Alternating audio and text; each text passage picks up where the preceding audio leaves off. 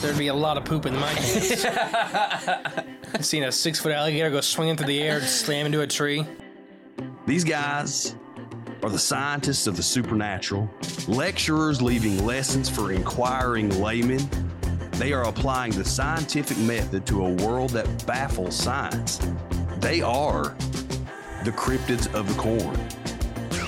But who else has big black wings and red eyes? Um, Batman. Well, Mothman. Oh yeah, Mothman.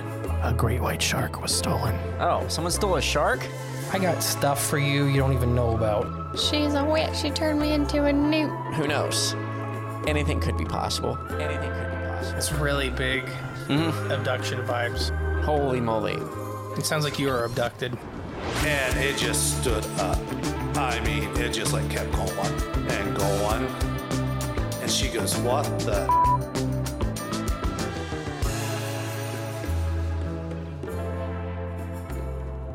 The way you sit in chairs. I don't know. Chairs, everybody. I said chairs. I need three. They got two. Hey guys, welcome back to the Corn Podcast. I'm the great and powerful Mr. E. And I am your favorite J clone, 27. This is the my f- favorite model of mine, 27. Favorite model, huh? Yes. All right. So before we get rock and rolling into today's awesome, well requested subject, I just wanted to take a moment because we haven't done this in a long time or ever. What's that?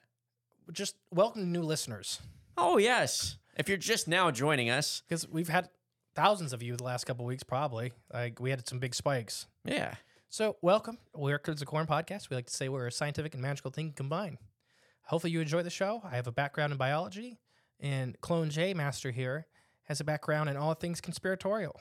And uh, uh, the new tagline I kind of created over, I think, past couple conferences Mr. E will tell you uh, the facts, but old J will tell you the truth. Yes, that's that'll probably be a T-shirt here soon. uh, no, so welcome. Uh, thank you guys for joining. We have tons and tons of backlog. We have an amazing Patreon with all kinds of cool stuff. We do b- two things a month in there, extra content. We're, har- we- you know, we're building our cult up, our corn cult. We do a lot of cult stuff in the corn. yeah, the corn cult Mm-hmm. and the Patreon. So, I just want to take a minute and just welcome Yeah, everybody so in. 'cause welcome all our new listeners. I was just thinking about that because I listen to a bunch of podcasts and they do it every like probably once a month in an episode. Yeah. They say you know welcome. I'm thinking like we've never done that. we're just a train that we're a train that's gonna keep rolling, and if you're not gonna jump aboard, you're gonna get steamrolled by us. Wow, th- we're threatening the new people. Wow. Jeez, right off the rip. Steamrolled in a loving way, though. You know. Steamrolled in a loving way. Yes. All right. So into jo- today's join. Just join us. into today's topic is the uncanny valley. The uncanny valley, huh? So this is something uh, that gets used a lot. You hear these words thrown around a lot, uncanny valley, and we've used it a lot on our show. And we've said it. and We may have given a brief description, but we're going to go into a lot of it today. Why why isn't it called the uncanny gully? it doesn't roll off the tongue. I'm the going to same. tell you why it's called a valley, but you made me laugh because it's not a place. I know. And I've even heard some paranormal podcasts think about it like a place. Like it's a spot. It's not. It's not. And and you even said it right before we got on here, the Headless Valley. Yeah, that's that's what made me think of. The uncanny uh holler. Unca- uncanny holler. Yeah, It's probably already something, I'm sure. Probably is. That's probably just, never mind. I about said something inappropriate. No. Uh, anyways, we're going to talk about genetic fears. Hmm. So that's what we're going to get into first. Uh, so humans have genetic fears. And that, what that means is not all people are disposed to this, but most people at least start out with these fears. They're just baked into your DNA. Yes, because you've either uh, most scientists believe we've lost enough humans to these things uh, that it's just something that's a natural warning system.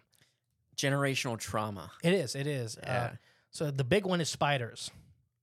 Generally, humans on, on you know, and I'm not scared of spiders, but I'm not going to just randomly pick up spiders. Right. I'm not- very not slow. Jimmy. I'm very slow, and spiders are very fast. Oh, ah, dang it. I forgot. I wanted to give a shout out. Remember, we talked about before the show started, but it's too late now. I'll get it later. You sure? Should I do it now, real quick? Let me Nah, Oh, finish this all little right, segment. All right. Uh, we'll just keep moving forward. Let's just power We'll through just this have to do it the episode. next episode. Yep. Anyways, spiders. This this first genetic fear. Uh, most spiders. Almost all spiders are venomous. Most spiders' venom doesn't affect us, but the ones that do gen- tend to be very rough. Brian Recluse. Yeah. Black they're- Brown widows. recluses are in this house. Great. I've Makes seen sense. several. Makes me feel just comfortable. I've never been bit by one. but Grandma got bit by one and lost like skin on her two fingers. Yeah, I remember you telling me that. That's- I do not want to be bit by one. Yeah, I've never, I've never bothered them. They've never bothered me. I'm not ever sure how she got bit. It never made sense to me. I have a funny spider story that scared me once. Yeah. So one time I was sleeping. This is back when I, you know, just out of high school, still living in mom and dad's house, living in the basement. You know, it's finished basement, but it just sounds funny. I like saying it. But anyways, I just think you say when you were living at mom and dad's house yeah. What about it? because you just moved out of the basement into the house next door on the same property. It just makes me laugh Oh yeah, because you're still. I'm at their. Pl- I, I'm now. I'm in my childhood home. It just is. It's. It makes me laugh. Uh, yeah. But I was laying in the basement watching TV on my side, and literally a foot in front of my face, a spider on a web dropped right in front of me. this happened to me more than once. Now, in the house I'm in now, I was sleeping, getting ready to sleep, you know, laying there in bed, tossing and turning. And I rolled over and looked straight up at the ceiling, and literally right above me, descending from a web, en route to my face, was another spider coming down a web, literally. c- And I Coming just, for you. I just so happened to look up and it was two feet, and I'd like rolled over and watched it drop right onto my pillow. So I, I, I don't have, I, but I don't have a fear of spiders. But those like, oh, That like, makes you whoa! jump. I was like, whoa! I mean, if a spider's out of nowhere, it makes you jump. yeah, for sure. Uh, snakes are the next one. Yeah, and I don't like snakes. I'm not a fan of snakes. And I get it. And it's like, and like I said, this is not everybody's. I've never been scared of snakes. It's, Yeah. It was actually a problem when we were little kids. oh yeah, I've heard those stories too. Uh, Yeah, because especially we go down to Florida all the time. It's not like Ohio where you could pick up every snake. yeah. I would pick up these giant black rat snakes and get lit up and not care. My whole arm would be bleeding and stuff Yeah. like that. You just from didn't the- care? No, and I'd be dragging them out and stuff Yeah. like this, and I just didn't care. I also used. I told you the story of me hitting an alligator with a net, and stuff Uh, yeah. like that. Yeah. Uh, so these are two of the big genetic fears. Uh, most humans are genetically disposo- d- disposed Mhm. to not like these things. And snakes, and well, you saw me handle a gardener snake. Oh my and, gosh, the stupidest thing ever. And I just, well, first of all, you didn't tell me how bad they stink, and my hands smelled awful. Smelled like like butt crack. Uh, it was- must. it was awful. But I just don't like snakes because I can't. It's like when you grab onto them, they're it's to me. You probably can sense how they're gonna move and stuff. It's just like their movement's unpredictable. It's very not unpredictable. But to me, it is, and I'm sure snakes it's like are all a lot about of people. body language. Yeah, and They're I very easy to read. and I just uh couldn't do it. Now here's the third one. Human like things. Now, when you look at the first two, you're like everybody knows that snakes and spiders. Right. And it's weird to me that anthropologists and psychologists and stuff kind of spin this third one a different way. But we'll talk about that and we'll connect it back to the paranormal like always. Okay. But we're going to talk about the uncanny valley and what it actually is. So it's a hypothesized in, emotional response to a subject plotted against anthropomorphized, uh, anthropomorphized, but there's a big fancy word for anthropomorphism. Okay. It's of robots uh, and robot-like things, AI, um, mannequins, anything human-like. Mhm. And this follows uh, Marcello Mori's statements. So the uncanny valley is a region of negative emotional responses towards robots that seem almost humans. And we're going to use the word robots for this, Yeah. but it's anything human-like. Gotcha. So why it's called a valley is uh, there's a chart that I will try to remember to post. But basically, it's a chart showing our emotional response to how human a thing looks, and then there's a certain point where it drops to the negative, and then it comes back up. Wow. So it's called a valley. So that's the It's- valley. It's, a gra- it's a val- it's a valley in the graph. Yeah. Okay. So there's stuff where we talk about humans and cartoons and robots that look, you know, very human, very human, very human, very human, to a point to where it's disturbing and it causes almost every person to have a gut negative response. And then after it gets human enough, it jumps back up to being a positive response. Hmm. That's This is shown across every race of humans. hmm. That's why it's a genetic response. right. All humans are the same genetic animal, different races of humans. All are the same, ge- like subspecies, basically. Right. Right. Yeah. Like dog breeds. It, yeah, anything. It's we're all the same thing. Right. with d- we have you know adapted to different climates and types and stuff like that. Um. But so all humans share this, whether you're an Inuit, an African, a European, like all humans share this. So what happened to all humans in the past, and that somewhere deep in our past, So that, that pr- promotes this fear response? So the uh, it's weird. So if we look at this, uh, so humanoid robots, stuffed animals are kind of this two graphs. So you kind of look at this uh, where they get to about it kind of looks at seventy five percent human, so mostly human. It's where they go negatives. Uh, some of the examples are corpses, zombies, uh, AI robots like the ones you see talking and stuff like Yeah. that. Even prosthetic hands, and it's weird. A prosthetic arm and a prosthetic leg are on the positive side of the scale. Prosthetic hands Hmm. are on the middle of the negative. I think that's Adam's family ruined that. Eh, I don't know. Keep in mind this is this is this is from you know this is a really old survey and it's been a, like thousands if tens of thousands of people have all been a part of this. Yeah. So the uncanny valley is a Japanese term. It is hypothesized between the relationship between an object's degree of resemblance to a human being and emotional response to the object. The concept suggests that a humanoid object that imperfectly resembles an actual human uh, being provokes an uncanny or strangely familiar feeling of unease and revulsion in obser- observation. Hmm. And the valley is, you know, the denoted dip in human observation, Yeah. affirmed by the re- replica. The relationship would otherwise increase with the replica's le- human likeness. Wow. So it's it's something that's appears human but is off just enough to for you to notice that it's yeah, so off. the, the valley, if you want the actual numbers, the valley drops dramatically. It goes from a really tall at s- 75 or 74%, looking like a human is the highest before the dip. And then at 75%, it drops to a negative gut response. And then again at 85%, it jumps back up to a positive response. so the more so the more convincing it is, you're I guess you're more few fooled. The brain goes back to being okay. yeah, because it's fooled. It's a That's- very, I don't know if it's fooled. I don't know if that's what's happening here directly. That's okay. what some of these psychologists think that it's fooling us back into being okay. right. I think it's more that there was a very ancient thing that looked in this specific category that we have a fear of. Mm-hmm. So once we're out of that, the gut fear goes away. Right. Makes sense. Okay. So we're all on the same page? Yeah. Now everybody knows what the uncanny valley actually is. I'm gonna tell you, I've heard it said thousands of times in other podcasts and nothing against anybody. But when you don't explain what a term means, it's very confusing. I I mean, because it sounds like a actual place. So a couple examples of the phenomena are along robotics, 3D printed animations, and lifelike dolls. Uh, this is uh, this has been a rise in modern times with technologies like virtual reality, augmented reality, and prosthetics. Uh, but yeah, this is a, a weird discussion in creation in the valley, such as the controversial has enhanced the construction of Versametallica tube Oh gosh. which is meaning uh, that a lot of these programmers are sh- they know about the valley, so they're shooting on to be other each side of it. Right. They either want it cartoony enough to where it doesn't revoke this res- response, or hyper realistic. Right. You can't have. Yes. So uh, th- th- that's all that word means. That's that's pretty funny though. That Is it you as you're a programmer for augmented reality, virtual reality, or gaming design? You don't want to be in that valley. so that's why that like I think like the metaverse. It's like kind of cartoony ish. Yes, they had to do it. The first and it like, made people physically sick. Gosh. They had such a big fear response. Yeah. And Because that's going to what I'm going to talk about in a bit. Yeah. That there's this this part of us.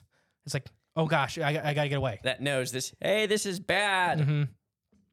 The uncanny valley hypothesis predicts that an entire that an entity appearing almost human uh, risk electing cold, eerie feelings and views, and this is why a lot of people believe that the AI ish robots now have such hatred towards them. Yeah.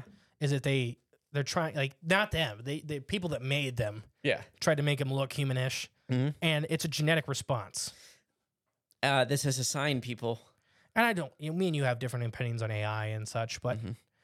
that the the appearance, the plasticky appearance of them, the eyes, the eyes are really what bothers me with them is that they give them these eyes that never look right Yeah. because we purvey a lot of emotion through our eyes and that skin around our eyes. Well, that you know, the eyes are the portal to the soul. They say Mhm. And what we talk, humans talk with our faces. yes, We do a lot with that, and It's- AI is just dead. and it's not its fault. It's just the way we made it. Right. So, robotics professor, that's the well, no, it is its Marsharu fault. Mui. Yeah, how- I, have said his name different every time I've said it. Muhasu. Mu- What? Uh, yeah, Mahashiro Mui Murray. Anyways, it's the guy that made the Uncanny Valley Oh, chart. okay.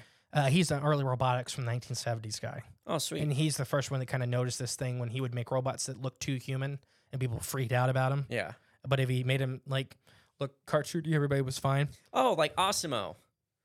That that Japanese that first robot that first like bipedal robot was called Osimo. A S I M O. It looks like I mean it doesn't look obvious. It's human-ish, but it's just very almost cartoony. That's when remember uh South Park did an episode where Cartman made himself into the, like the robot, but it was called Awesome O, like the word awesome dash O. That's what he called I himself. do. I do. It's because he actually was called Osimo. So So goofy. The area of repulsive response aroused by robots and other similar things with the appearance monitored between somewhat human and fully human entities is in the uncanny valley, like we've already said. The name captures the idea that almost human looking robots and other things seemingly have a strange to some human beings produce a feeling of uncanniness. This falls to invoke an emp- uh, it fails to invoke an empathic response that requires for us to perceive human like robot interactions positively. Mm. Hmm. You with me so far? Yeah, I'm following along. I Alright. just have a feeling I know where this might be going, and Oh, you probably do. yeah, I don't know. Maybe you don't. maybe I don't. We'll see. I don't know. I don't want to. Ju- I don't want to say it because I'll. I may throw you for a twist. Ooh, M Night So- Shyamalan style. Yeah, there's a lot of theories uh, with this Yeah. or why it causes this. Some I can get with, some are just insane. Oh. Like anything. So uh, the first one I have for you was mate selection. Ooh, So we're talking genetic history. yeah. Uh, basically, stimuli driving a period of uncanny stimuli erect aversions by actively and involved cognitive mechanism to avoid selection of mates with low fertility or poor uh, hormonal health or ineffective immune systems based on the visibility of facial features and body is protected by those traits. Basically, this is saying this is a genetic throwback, just picking, n- n- not picking poor health Right. mates. You want suitable mates for to continue your genetics. yes. Yes. So that these things were spoke the response of what a maybe a sick or sickly human would look like. So it kind of averts us towards that. Okay. Morality silencing. Or mortality, I'm sorry, mortality silencing. Oh, Okay, that makes more sense. Is that there's a fear of death genetically imbued in humans, Ah, which is another disease thing. Uh, so these things we want to, dead bodies are full Oh, of I disease. understand. yes. You know, very quickly the gut biomes and stuff like that can become very dangerous to living humans. Yep. so that this is a thing that is a fear response to get us to m- move away from dead bodies. Hmm. That these human like things look almost dead to us. You know, the no blood flow in the face and stuff like that. Right. Yeah. So that there's a genetic throwback saying, uh, get away, this is a dead body. Yeah. You don't need that. That's why dead bodies, human dead bodies, stinks so much worse than any other and corpse. it works for almost every animal. Yeah. That their own, most time, like sharks, yeah. the best shark repellent is made from dead sharks. Really? Yeah. Wow, I didn't know that. Yeah, because it freaks them out. Yeah. Because if there's a bunch of dead sharks around, it's probably not the best place for me to be. Exactly. Uh, but yeah, so there's actually like shark gel that is made from dead shark. Ooh, shark gel. hmm It's, it's it smells awful, but Does it? Ugh. uh, there's a bunch of videos of, like great white sharks like in feeding frenzy, Yeah. and then they release a little bit of this gel and the shark gel Gone. and then takes off. shark gel. And it's made from liquefied dead sharks, That's crazy. humanely sourced. They say. Yeah. I don't know if that's right. So what do you think about that one so far? What do you think? What we got? Mate selection and mortality. Uh, they make sense. They make sense. I'm not saying that's all of Right. it, but yeah, it makes sense. I'm on board, All right. Pathogen avoidance. which is still We're following. still in the same kind of vein. Yeah. The incanted syllabi may activate a cognitive me- uh, mechanism to originally evolve to motivate the avoidance of potential sources of pathogens. Uh, and it, it's, it gives us our disgust response. Yeah. Uh, the more human an organism looks, the stronger aversion it detects. Basically, saying that uh, we can get diseases from human like things. Mhm, And Especially they if they're. think this may be back from when there's other species of humans still on the planet Mm, okay. uh, that they could have stuff. I mean, like the, when white settlers came from Europe to Na- uh, to North America, then they didn't have immune systems built for what the pathogens they brought. Right, like the blemmies and stuff, and Like the the, s- and the blemmies. s- uh, sauropod sauropod people. No, Is that- not sauropod. What am I thinking? Pseudopod. Pseudopod. Is that it? Yes, pseudopod means just big foot. Yes, those. people. Sauropod means large, like it's a dinosaur with a large. Oh, that's foot. right. Yeah. Anyways, so this is kind of the thought that these things are triggering this response in us that we're worried about getting sick, and this could be that fear response to them. Blemming disease Mm-hmm. makes sense. Storace's paradoxes. Stimuli with humans and non human traits underlying a sense of human identity by lurking quantitatively different categories, human and non human, by the quantitative me- measure, degree of human likeness. Hmm. Do you understand what I just read? You might have to repeat that. No. I don't. I've read it a hundred times. I don't understand what it means. L- Let me read it and then I'll explain it. Storis paradoxus, Okay. stimuli with human and non-human traits underlying a sense of human identity by linking quantitative difference in uh, different categories, human and non-human, by the quantitative me- or meter, degree of human likeness. Okay, so I'm I'm assuming it's something It's That's- confusing our brain because it's mixing both human and non-human into the same box, and our brain Yes. does not like it. Yes. So it's something that's human like, but it's got non human qualities attached to it. Mhm. And then ours, that's what's setting off like, uh, something's not right here. Uh, that's what I think it means. Yes. Violation of human norms is the next leading theory for this. If the entire looks significantly non human, its human characteristics are noticeable, generating empathy. However, if the en- entity looks almost human, it elects our more model of our human in other to be more detailed of the non human parts. Makes sense. Basically, uh, basically, if you look less human, our brain has more empathy like a dog. Like, Yeah. like we're looking at an animal. If it looks less human but has human qualities, it's like, oh, okay. Yeah, like, oh, that's cute. but this If looks, it looks human, human, and has less human, uh, that our brain's better at picking out Yeah. the non-human qualities. which has to be something had to have happened in our past. Something for this to like just be a natural response. This next one's a really big theory. Uh, conflicting perspective cues. This Okay. goes everything from this is a crazy one. I'm not going to read it all because it goes in from everything from GMOs to all this stuff. Like, it's a really hard one to follow because Yeah. it starts with facial cues, and which makes sense to me that they don't. They like I said earlier, they lack the facial cues. They lack being able to mimic our. You know, our, we talk with our faces, with our Yeah. eyes, with our eyebrows. You know, they lack that ability to fully map that. And then it goes into stuff with GMOs and cognitive dissonance and stuff. It just whoever made this theory, I think, was high themselves. Well, here, here could be the thought. See if I can follow along. Maybe like maybe in our past there was a point where humans were manipulated, you know, genetically or whatever, or through their food or the you know to make their you know like you said we talk we're expressive we talk with our face it's natural human emotion we we talk with our bodies and stuff like that but when you like dose people or drug people you know i'm not saying that you take away those human qualities away from them and make them more robotic so they're more obedient you know workers or slaves or stuff and maybe that's just like a response to that it's like naturally it's like no we don't want to go back to that it happened in our past I'm not saying you're wrong. That's not what this theory is about. oh okay well maybe that's what i'm making i'm making it that That's a whole different thing. This I'm telling you, this is. I'm not going to read it all because it's it doesn't make any sense to me. that's what they meant in layman's term i just bro- boiled it down No, you what you just said is more cognitive than anything this this theorist ever put forward, and he's from Belgium too. So see belgium people just like They you don't know, get it. they add bells and whistles to just everything don't just, get to it. make themselves feel more important kind of like the french but to a lesser degree threats to human dissonance and identity is the next theory. i just had to take her you know Negative reactions towards these very human-like robots can be related to the challenge of the kind of ro- that robot leads to in our categorical human and non-human distribution. Uh, so it's very similar to the other one with Yeah. like kind of p- our brain having problems with the box. you get it Uh, the, my last one is for you is religious definition of human identity. okay That the, whatever part of us, th- and this is a very cold, calculated version, yeah that they think religion is just a part of human psyche. Like we have to have religion as a part of our psyche. I don't think so personally, but that's what this theory is about. And that this directly fights with that part of our brain. Okay. Hmm. Well, I mean, That's the leading theories for the Uncanny Valley. if I can, I, or extrapolate on that, perhaps in my opinion, maybe. I mean, I could see religion being like a, especially organ, you know, have having that part within us. I don't know if it's just to explain the unexplainable or just that the way the world works that we don't really understand, like those, you know, the spiritual realms, the different things, and religion kind of does a really good job of explaining those things. So what this theory is the science this part is saying that we have completely made up religion is a like it's a fundamental part of our brain. Okay. Like it's not real, but it's just what something humans do, and that this directly violates that part of our brain. Hmm. There's somewhere in our brain there's a s- and that is not what I believe. This is what this theory is stating Yeah. that there's a small node of our brain that creates all religion, Hmm. and that it's fighting with that part. Doesn't that, isn't that kind of contradictory? Sure. Well, here's a part of our brain that's just there and it's always there and it always creates this, always has.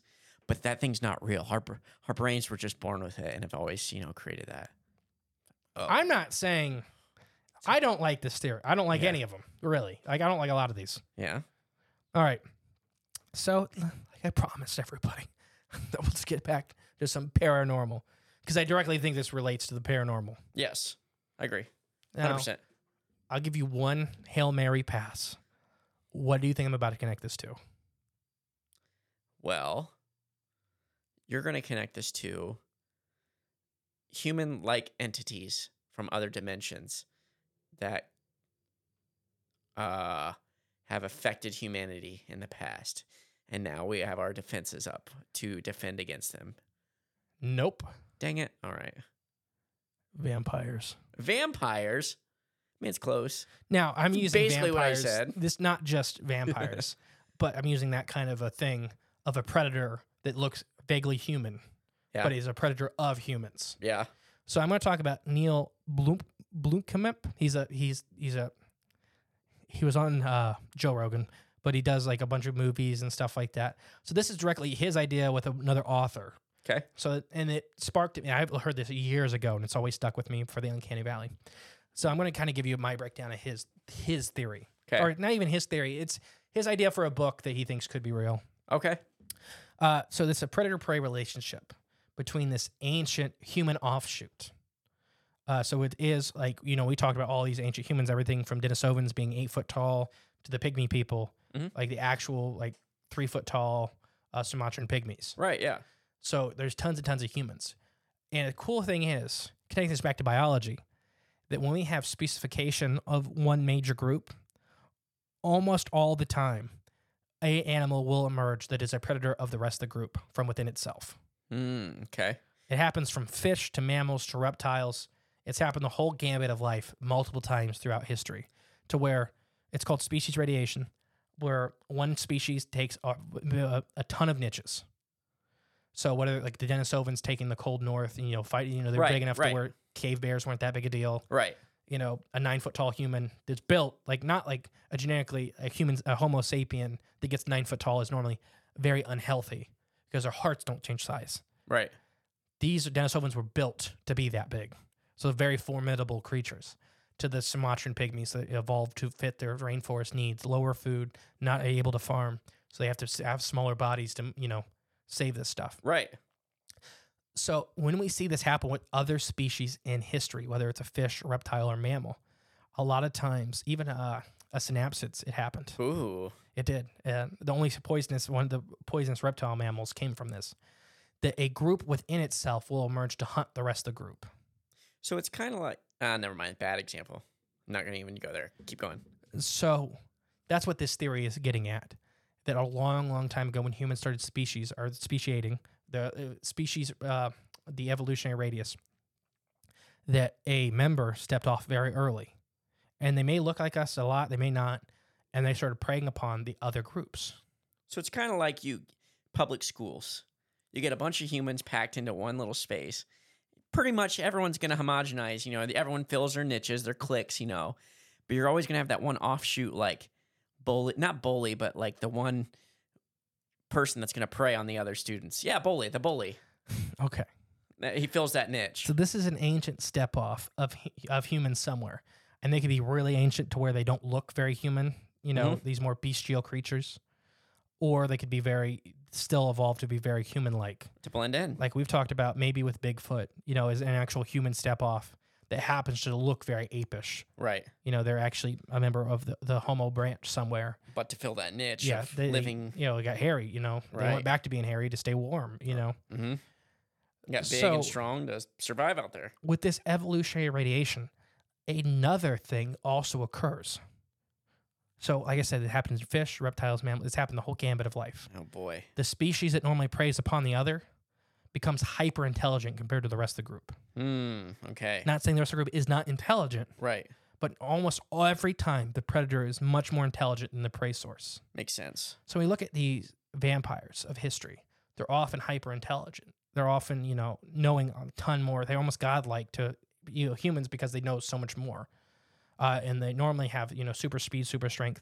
It's called hyperevolution, and it's because they are co-competing with direct ancestors or Mm, direct okay. relations. They evolve much quicker rates. Wow. So this has happened in nature. Yeah. So I'm, I'm using my vampires. I'm not saying it's vampires. But I'm using vampires as an Example, example yeah. of these creatures. Makes sense. It's a good way to picture it in your mind. So this has happened. This hyperevolution has happened with predator and prey since the beginning of time, but specifically relationship to related individuals, as in the in the same family order. Okay. Uh, If you want to look at it as a more primate, you know, bonobos directly evolved to hunt all the other not not apes, but all the other monkeys in the area. Mhm. A distant ancestor that that's pretty much the only meat they eat is other primates Really? Yeah. Oh, because they gosh. love doing it. Screw that. and they'll like run them into like you watch the bonobos hunt like sh- sugar babies and stuff like that yeah. and it's they do it so effectively and the sugar babies don't even realize that they're bush They're babies They're being hunted they're at the being hunted and ran into a certain point right. Yeah. Whew. so if we apply that same thing to us an To ancient human humans. step off now where if this was happening wouldn't they overtake us There's probably not as many. so good- i'm glad you pointed that out so almost always in nature it has its own governing system to where predators often have tons and tons and tons less offspring than the prey sources Yeah. Uh, for example, lions, most of their big prey animals outnumber them about 2,000 to one animal. Oh, Okay. So e, for every 2,000 prey animals, there's one lion. Okay. Gotcha. Uh, and that's a accessible prey, not there's 2,000 animals, period. Right. Right. Accessible prey items. For the lion. Uh, you look at mountain lions, it's even it's even a greater number. You know, sometimes four or 5,000 animals To for one. Yeah. So if this is a human predator, it probably has a further step off point. Now, there's in his theory, he puts it that these things hibernate or they do some form of stasis to where they'll hyperfixate an area and feed and feed and feed and reproduce. And then they'll go to sleep or they'll go into stasis for, you know, decades or centuries at Right. a time. Like Dracula laying in the coffin. Just like that. It's very similar. Now, when we look at this, we have tons of these old stories, and I'll get into them here in a little bit, of vampires or vampire like creatures wiping out entire villages and not being seen again for decades or centuries. Just gone. And it's probably because it's feeding strategy to get the prey to forget about you Yeah. Makes sense. and whether they move around and stuff like that. So we talked about it with, uh, the, oh gosh, I just forgot the, the giant crocodile from Africa that's killing everybody. Oh, uh, what's his name? It's Ow. like a drug dealer's name. Yeah, I can't remember now. Car- not Carlos. Is it Carlos? It might be. Anyways, the, uh, the giant crocodile that's killing everybody. That's what he does. Yeah. He's a crocodile. Keep in mind, he's a reptile, and then he, but yep. he'll move around. He keeps moving around, so the villagers don't get too used to him. Mhm. So that could be what's happening here, or it could be the actual hibernation process. To from early days when humans weren't numbering so high Mhm. that you know you eat a village and then you go back into sleep until the village repopulates. You know, in, in a couple centuries or a couple decades or a century. What do you think so far? Um, uh, f- you know, out of all the animals, you know, the most you can and we both agree the most dangerous thing on Earth, creature, is human being.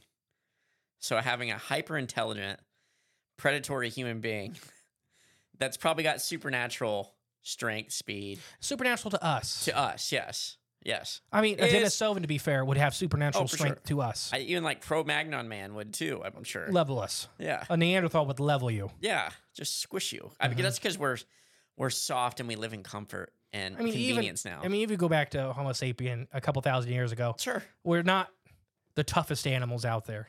we are resilient. We have a resilience and endurance, yes, but a fist fight, there's not a lot we're winning. we can only take so much. I mean, an unless- ostrich, an ostrich has, is very capable of killing a human. Unless you, there's one man, Rex. Well, he's dead now, but Rex ta- or Randall Tex Cobb could have taken a few punches from a Denisovan and been fine. I don't know a Denisovan, maybe a Neanderthal. I don't know if a Denisovan. Oh, he could have. Mm-hmm. that's like Andre. he had he had an iron chin. Rex Tan or Okay. Tex Cobb. Yes. So a part of his theory, so continuing with uh, Neil's theory, is that we have it's weird. So vampires are pretty much in every culture. They're variations of the of Yeah. the legends, but they are in pretty much every culture, whether you're an Inuit or you know a Native African, like we've talked about, uh, you know, and everywhere in between. They have a vampire like thing, a human like predator. Yeah. Uh, it's very common in archaeology and you know the studies of humans. It, we have it everywhere. And is it something a fear we put upon it, or is it just because they've been hunting us so long that we keep seeing them? It's just in the recesses of our minds. Now, a lot of these vampire like creatures from around the world have aversions to religious symbols or have problems entering houses and stuff like that. So, uh, Neil's theory is that there are no straight lines in nature, or there very, very rarely there are. So, these hyper intelligent beings have problems because they move so fast through the, the nature, they move so fast through the woods and stuff. Yeah. They have to do basically, they're doing calculations. You know, they're moving, you know, of how they move to not run into stuff and not destroy their own bodies. That these straight angles, these 90 degree angles, mess with their calculations and they avoid them Interesting. and they have aversions to crosses because it's all 90 degree angles right. Yeah. and that it messes with some some part of their brain it messes with Huh. now that sounds kind of goofy right Kind of, but we have that. there are no all types of animals Yeah. have weird one-off things Right. like elephants are actually scared of mice Right. Yeah. and we don't know why Hmm. we have no idea why and but it's something in their brain that clicks on like oh oh whoa whoa whoa whoa whoa Like And keep in mm, mind they're not scared of small animals Right. They're specifically scared of mice. Hmm. So there, this exists in nature, uh, to whether it's a natural aversion, uh, like and then you know these creatures will most likely be nocturnal, feeding at night and stuff like that. And you know you don't see vampires during the day. A lot of this is they they look human enough until you really look at them. Then you. s- That's when then that, you start seeing these giant teeth, and you start seeing That's the uncanny yeah. valley part. So I have it listed as Wendigos, skinwalkers, vampires, and many, many more legends could fall into this category of actually all being one thing Right. that is hunting us and is so on the fringe of culture. And I like you know how you know it comes in. wa- Let's just say it comes in waves. You know, to where we kind of forget. We might be in one of those waves or lulls where just these things are- they're there, but they're not like part of everyday life. I well keep in mind if they're hyper intelligent and you're feeding on people. Yeah. We're gonna talk about missing four one here in a bit. Oh, just l- staying in the shadows. Hmm. They could be among us too. So a lot of these stories from these vampire like creatures from around the world. Uh did you hear that? Yeah, it sounded like the wind or something like spooky, like whoo. I hope it's not my kid. That'd be pretty loud for him. Yeah, I don't think it was him, and I think it came from outside. So Okay. I really hope it's not him. Yeah, that was weird. Anyways, Open the window; he's outside floating. uh, no, well, Halloween's over. yeah, or close the curtains back up. Mm-hmm. You can stay outside now. Uh, what, where was I going? What was I saying? Uh, No, so that these creatures could be among us because they look enough Yeah. like us. Until and we talk about all these stories of the smiling men, all these men in black ish stories well, of like, these creatures that look human until you get close enough and you're like, oh, the imposter, mm-hmm. just like the game. So what do you think Among about Us. that? Oh, I mean, y- yeah. I mean, it makes sense. It makes sense 'cause- only because was that in this episode we kind of unco- we kind of No, talked about like okay. That's Patreon. okay, like uh, uh so, So Patreon this week, everybody, is directly connected to this episode. that's correct. It's kind of a, a deeper dive into police uh The police actually fighting these things. and actual police reports involved with redacted information Mhm. and all that stuff. But um, we know these things exist just from us being in this. Excuse me, us being in this field. We kn- eh, to the everyday person, you know, they're not going to believe in this stuff, and we you know, we don't fault them for believing that until you had your own experience. That'll make you a believer. But I mean, you know, there's people that are open to it without having an experience. But you know, nine times out of ten, people aren't going to be like, yeah, okay, this stuff's all real until they have an actual experience themselves that can to convince them otherwise. Um, so you know, this kind of fault, you know, these things we know, we know they're out there, we do. So um, yeah, it, it makes sense. It makes sense. All this kind of falls into place with it. Now, there's another thing. Maybe so. I f- think that this could have evolved alongside of us and directly evolved with humans. Yeah. And there's also another thing that this could be caused by a disease that Ooh. evolves us. Now, is there such a thing as a disease that evolves its host? Uh, I, I would, I think so. Do you know of any? Let me think here. There's got to be one. Well, I'll just save you the trouble. All right. They're called virophages, which Okay. we're going to do a whole episode on eventually. Ooh. but uh, the quick and the short of the virophage is they're supersized viruses, but they have unique uh, anatomy and biology. So these viruses hold old host DNA, Hmm. and they incorporate it into their new host DNA. So a virus, when it infects a cell, it changes, it takes DNA out and replaces it with its RNA, and lets the host cell make a bunch more of itself Okay. uh, and then the host cell bursts and more viruses come out. Virophages do this. Plus, they give the host cell new beneficial DNA from other host. And when the cell bursts, not only does it create more virophages, it also creates a new host cell to replace the old one. Oh. So it's like natural CRISPR. Yeah. But they have shown success in that we haven't documented this in humans, but they have shown success with not only carrying from different species, but completely unrelated species. Wow. Like- just crossing the Like lines fish to completely, amphibians, and amphibians to reptiles, reptiles to mammals, and so on and so forth. which normally we- does we not can't happen. do. Yeah, exactly. We can't do with our current genetic understanding. It's almost impossible uh, to do that kind of stuff. And we can kind of do it, but it's much more. It's like you know, needing a tiny, tiny screwdriver and using a hammer. You know, we Yeah. can kind of do it, but it's more like it's just blasting a hole in it and hoping it works. Right. Yeah. These guys do it on the on the. They're smaller than the DNA they're working with, so they're taking it out by hand and replacing bits and sewing it all together. So what if there's this virophage? Well, who invented virophages? Uh, that's save it for the virophage episode. Oh, okay. So what if there's these virophages that, like Wendigoism, where these cr- these people start craving human flesh because they're in the middle of transforming Yeah. to this thing, and they calm down probably after the transfer. It's just getting there, Right. Yeah. and it's, recluses in these people. What Kinda if like- it's a virophage that's changing them into our natural predator? It's like in the movie Teen Wolf when he's transforming into the wolf and he's like freaking out and going crazy, but once he's the wolf, he's cool. Mm-hmm. Calm again. down. Yeah. Hmm. So what if it's something like that? So I think either one is possible. I personally believe it is something evolved with us that's a member of us. Yeah. and you talk about people having babies with vampires and all this stuff, probably because they're genetically probably close enough to us. Right. They yeah. can still do this. Interesting. Ready for some vampire attacks? Vampire attacks? Mhm. Is it really vampires or are you just slumping that What- in with like, No, like uh, they're classified as vampire attacks Okay. from, from history and stuff. sure, yeah. That they're said, you know, whether they're a vampire or not, you know, anybody could, I, don't- you know, I'm not a Argue. historian, Right, yeah. but they're classified as va- vampire attacks. So we're going to go to Bulgaria. Ooh. The Dik uh, Arui vampire massive killings. Okay. It's D E K E K U O I. Yeah, no thanks.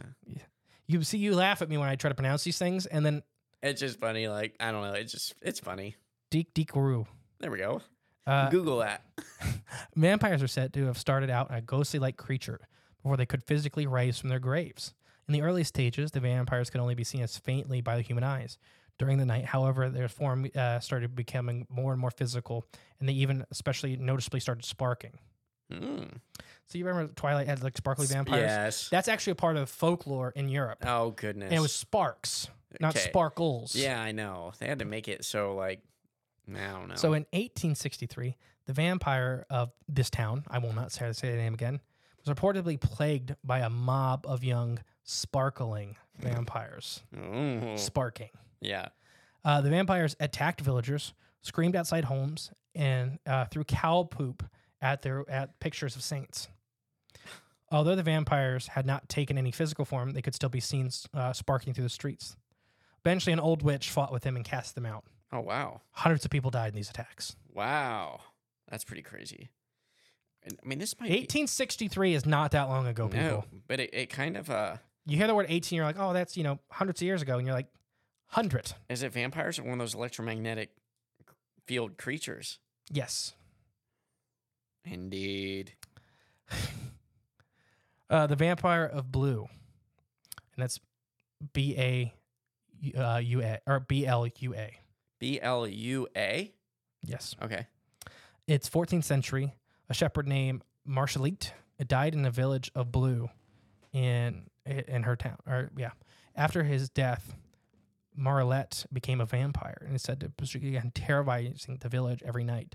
Amazingly, he could kill a person by only uh, calling out their name, Mm, which caused the person to die within eight days. that's pretty powerful. Mm-hmm. So if you ever hear your name randomly called, A peasant tried to s- push a stake through his heart. He mocked them and said it, the stake would only ward off a dog. After the attempt failed, professional exor- or ex, uh, exorcist was tasked with getting rid of him. The exorcist and his attendees moved the vampire out of the village. They uh, he screamed and flung his limbs the whole way out. oh, So like throwing his arms around. yeah. Oh, so they got rid of him. Yeah. Uh, you know how to get rid of vampires, right? Hmm. wood chipper. There you go. The only proven tactic. So the whole oh gosh, the wool a Schechtelger vampire. Oh gosh. It's a German vampire who Okay. is said to prefer uh, their own family members as victims.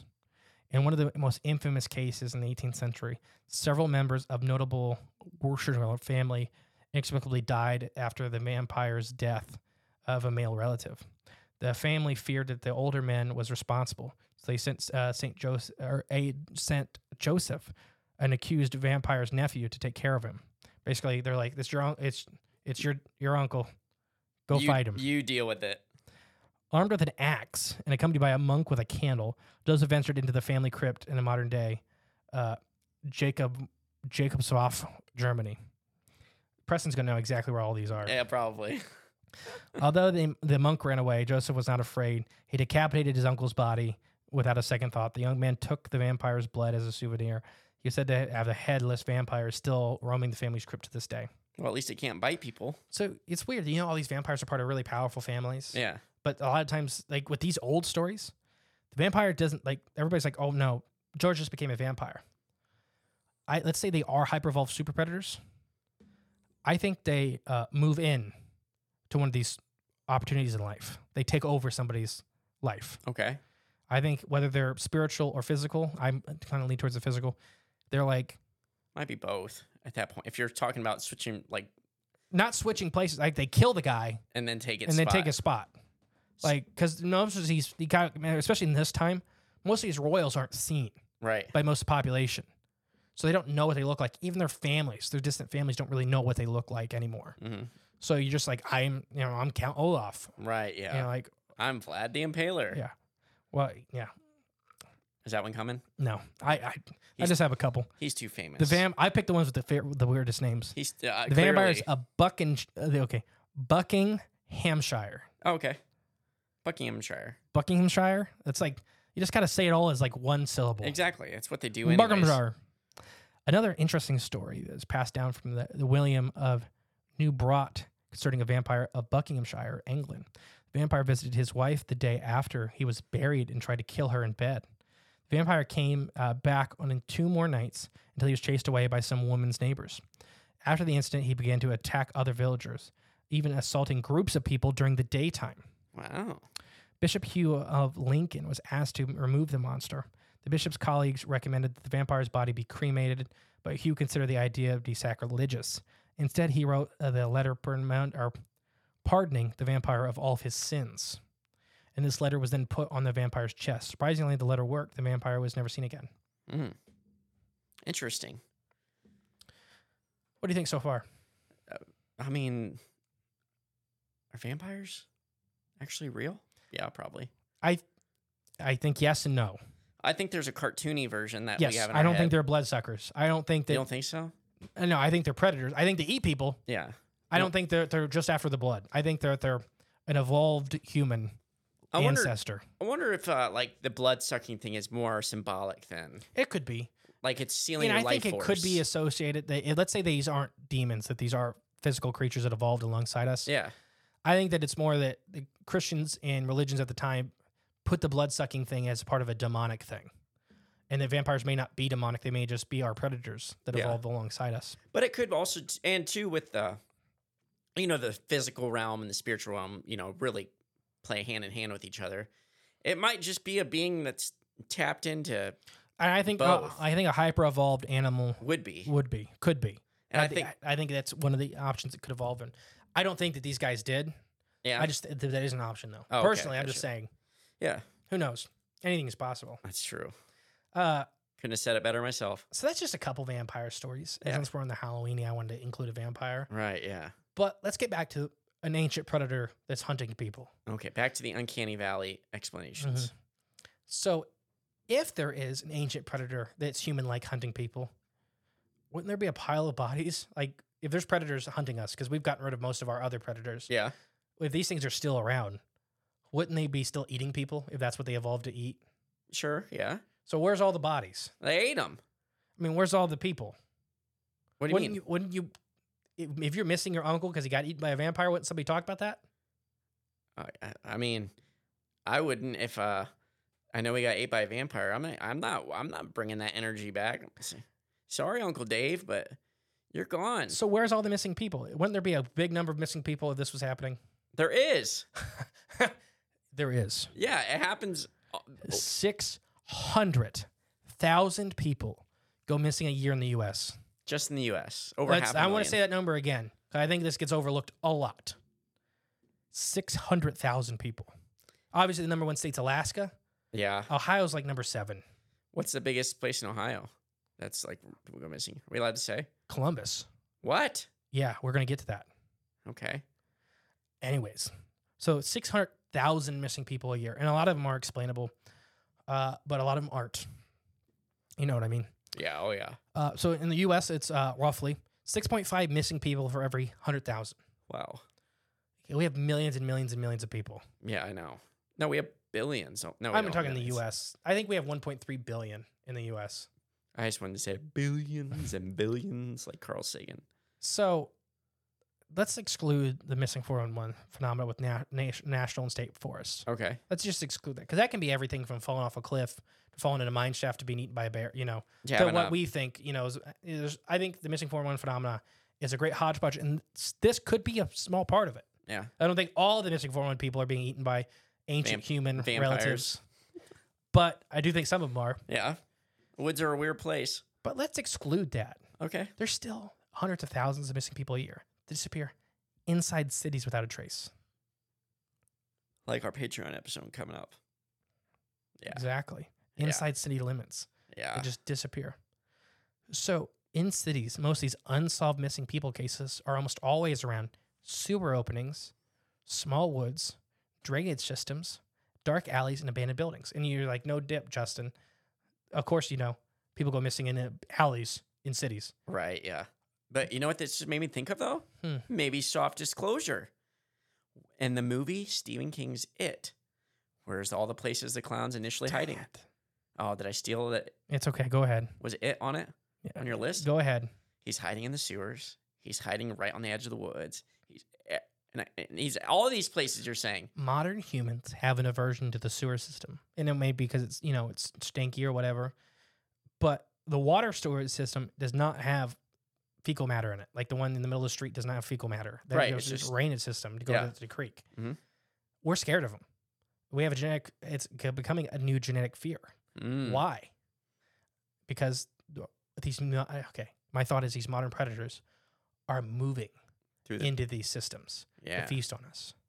it's a perfect place to hide. So there's a missing person in Columbus, Ohio, uh, that had his tracker on him, and his last location is this little swamp downtown Columbus that opens up into the sewer system underneath. and then it just ended In- there. in- well, he went underground, is what most Gotcha. most people believe. Is his body ended up underground somehow, and it what, couldn't track him anymore, no signal. Jeez, That is a th- story that's unfolded a thousand times over here in the U.S. wow. whether it's out west or whatever. These sewer systems seem to be the new home of whatever is hunting us. Yeah. Man. Okay, let's let's firebomb every sewer system.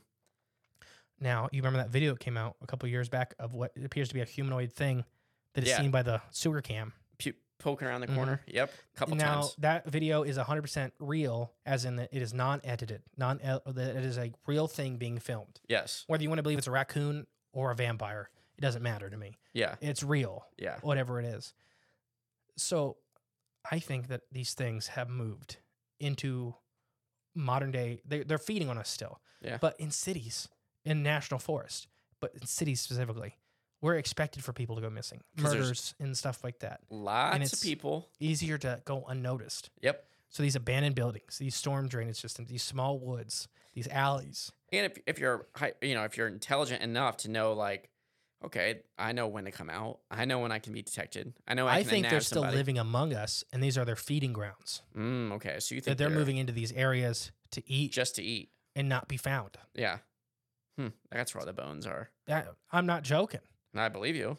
It's that the I still think that he could be living among us, or they act like they could even be acting like they're homeless or whatever, you know. And it- you don't look at him until you realize that there's something weird off of him. Yeah. And think about all these weird, like we talked about the g- smiling man on Patreon this week, Yep. uh, the grinning man, how much human they look like, but how well dressed they are. Yeah. They're almost the aristocrats. That's because they're stealing all the people's clothes they're eating. That or they are the aristocrats. They're these giant, rich, famous people, or the they're not even famous. These giant, rich, powerhouse people that have been stealing wealth from humans forever. Like They've the accrued. Vanderbilts. Wh- It could be any of them, Okay. and they come out to hunt because it's a part of their nature. And we see that with other animals that, you, like lions, don't want to be fed. They want to hunt. Jurassic Park, Right, yeah. the T Rex, don't want to be fed. It wants to hunt. Exactly. It's your natural. it's a part natural. of it. Yeah. Dogs even still have it where they want it to hunt. Yep. Oh, our dog, our chow loves it. What do you think? I'm. It makes sense. It adds up. It's ki- uh, but it's mm, I think vampires and the Smiling Man could be the same thing. same phenomena. Yeah. And I'm talking very basic vampire, not like all the vampires. No, yeah, not Dracula dead and loving it vampire. Yeah. Although if he was real, I'd want to. I'd have a beer with him. He's cool. He's a cool vampire. You've seen that movie, right? Mm-mm. Dracula Dead. and Lo- Leslie Nielsen plays Dracula. Mm-mm. You know who he is though, right? Yeah. Okay. Oh, it's great. It's funny. So, you know, vampires have the aversion. Like, there's all these stories from around the world of vampires, like not wanting to cross water, not going into water, and stuff like this. Okay. If they are moving at hyper fast speeds and they have much more high dense muscle, they'd have higher density bones. They may not be able to swim. Mm, sink. Uh, Or maybe water. They just it, it's hard for them to move through. it could be it, Yeah. it could be any of it. and then they drown. So what do you think's happening with all this? And I I may not be vampire, but this whole phenomenon of the uncanny valley. I have my options for you, but I'm going to give you first crack at it.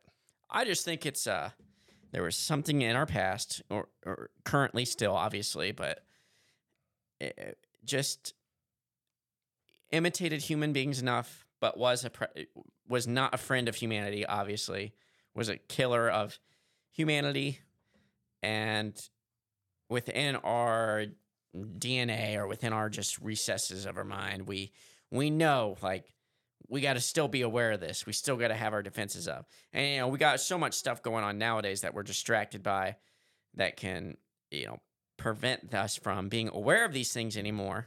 But still deep down within, it's a feeling that just will never go away because w- it's probably placed within us by our ancestors to make sure whatever happened in the past doesn't recreate itself or happen again. Is my thought. Okay, I'm agreeing with you. Okay. Let's talk about what that thing is. Yeah, what is that thing? So my first option for you, and I want your percentages as always. A human offshoot. The kind of my this is my big push. My theory Yeah. is that it's an ancient human offstep that evolved with us to hunt us. I still think they're out there. I think I think more people have seen them than they realize. Right, yeah. They look enough like us from a distance that you're just nobody you're ever concerned about. And if you're not paying attention like closely, you're not going to notice. So what do you think about this? That could be like 55%. I'll give it over 50. A demon. So these are actually demons that are filling this role, this niche, Yeah. not a human. And they look they they're mimicking us to hunt us, whether it's torture, uh, whatever. What do you think? Now, I can believe this. Yes. Now, what if also to like combine a couple ideas? What if human beings are like summoning these demons or like using the demons to collect, you know, whatever they are, the human beings basically, and to feast on them? For this uncanny valley. Yeah. Like they're they're like you're using demons. And that's what's scary to us. It's like, holy crap, we know this is looks like us, but I I can clearly see it's not just enough. And that might be the demonic qualities of a demon that just like are its marker, like can't get away from it. So yeah, I could I could fall on this one too. Demons. Can't rule out demons ever. 50 52 percent. Just humans killing humans. Oh, well, that's always happening. But we've heard enough stories where some of these things are not just No, humans. I'm talking about uncanny valley, the, the genetic fear. Oh, oh, just of other. Uh, So this is from especially this uh the main theory with this one is from different races. yeah. b- So this fear of new races coming into your territory, and most time, it's not good for one or the other. And I can see that because it still, unfortunately, still does play a role today. But this may not be humans killing humans on purpose. This could be disease. This could be all that other stuff we talked about at the beginning. Yeah.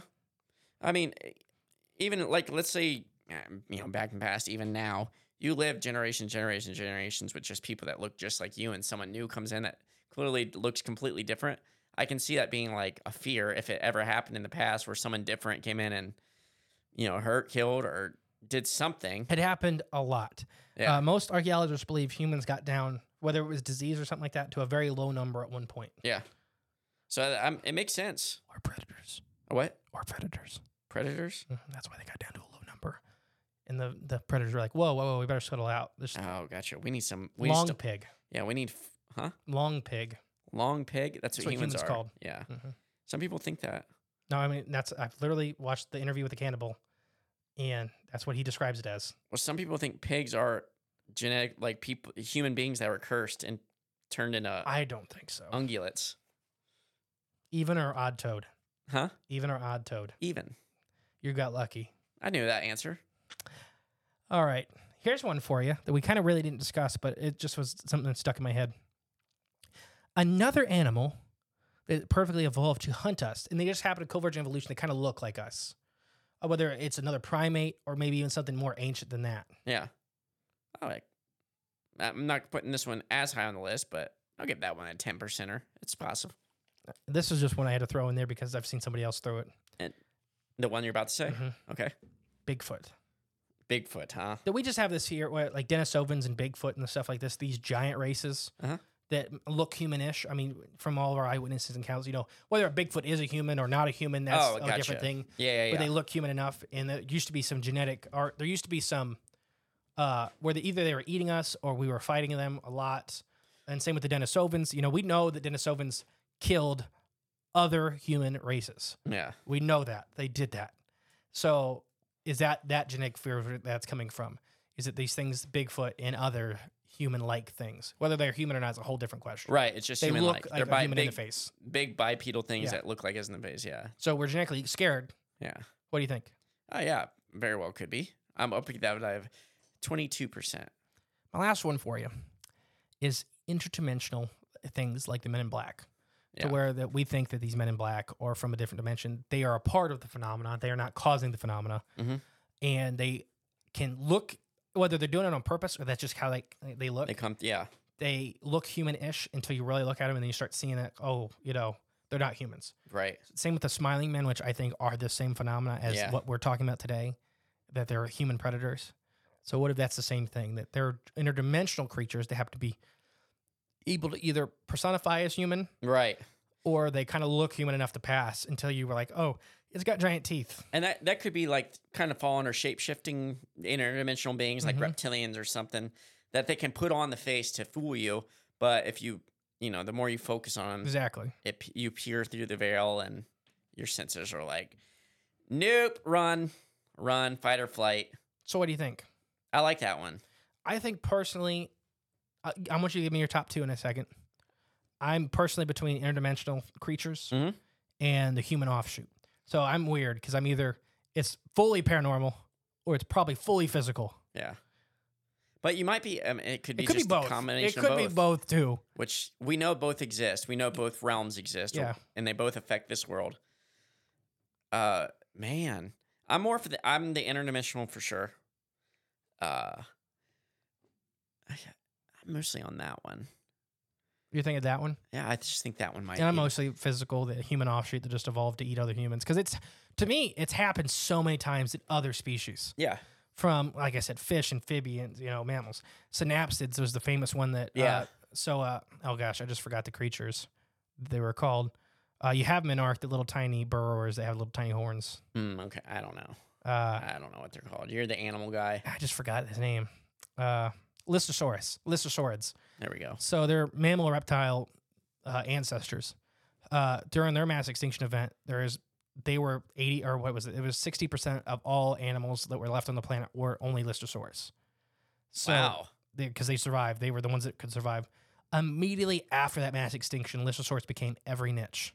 They became the giant herbivores, they became burrowers, and they even became their own predators. Wow. So that's happened. That's the best example you can point. Like, and it happened really fast Fast. Okay. because they were all open niches. So Yeah. It's, it's, uh, species radiation, Someone's got to take advantage of it. And it- and it can all be the same species. Right. Yeah. And what happens is, you know, that whatever becomes a predator leads the race. Right. Yeah. and pushes the rest to evolve even faster. And then once the niches are filled, uh, the species radiation stops, and biologists really can't explain why that happens. It just Man. we've observed it. Well, I, yeah, I mean, maybe I'm, yeah, with the physical thing, we know humans are already like, hyper aggressive when it comes to, especially if the ones that are like need to be above the rest, need to rule everything. It's probably them. It's probably them. These royal bloodline lizard families. It's probably them. Eh, Whether it's they're psychically projecting demons to uh, kidnap people and murder them, or they can just do it themselves because they're on, I don't know, some sort of genetic drug that they've been taking for years and stealing from hu- other human beings. I don't know. See, They're I- hyper I'm not even predators. saying that the elite aren't eating people, Yeah. but they're not really the ones running down people and pulling them into the sewers. No, but it might That's what I'm talking about. It might be like their their pets or like their their I don't know their spawn. It could be their spawn. I I, doubt it.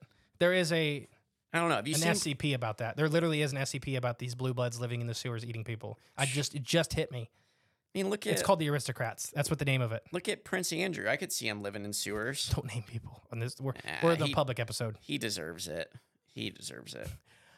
There's mu- mm, enough And so physical public evidence. you're you're interdimensional, and I'm human offshoot. yeah, I think I so. think that's fair. I think it's fair. I don't think it, one is more likely than the other. It's just Right. per- personal preference at this point. mm-hmm. Uh, I I hope you everybody at home enjoyed the Uncanny Valley and kind of understanding what it actually means. Makes more sense to me now. uh, yeah, because I can't tell you how many people thought it was a place. I did at 1st Mhm. when we first brought it up. But I mean, there's good reason. It just didn't, without any explanation, it's just like It's a place within our minds. It's a place within our DNA. All right, I've been the great and powerful mystery. And I've been J- J Clone 27. Is that what you said at the beginning? Yep. Did we sub out one? Nope, this is me. Okay. All right, guys. Bye. Thank you for listening to Crips of the Corn podcast. Please share with a friend you think would like us. It's the best way to help our show grow. Leave a comment, rate us, a five star review, and remember, there is always extra content on Patreon slash CripsOfTheCorn.com. And don't forget, stay magical.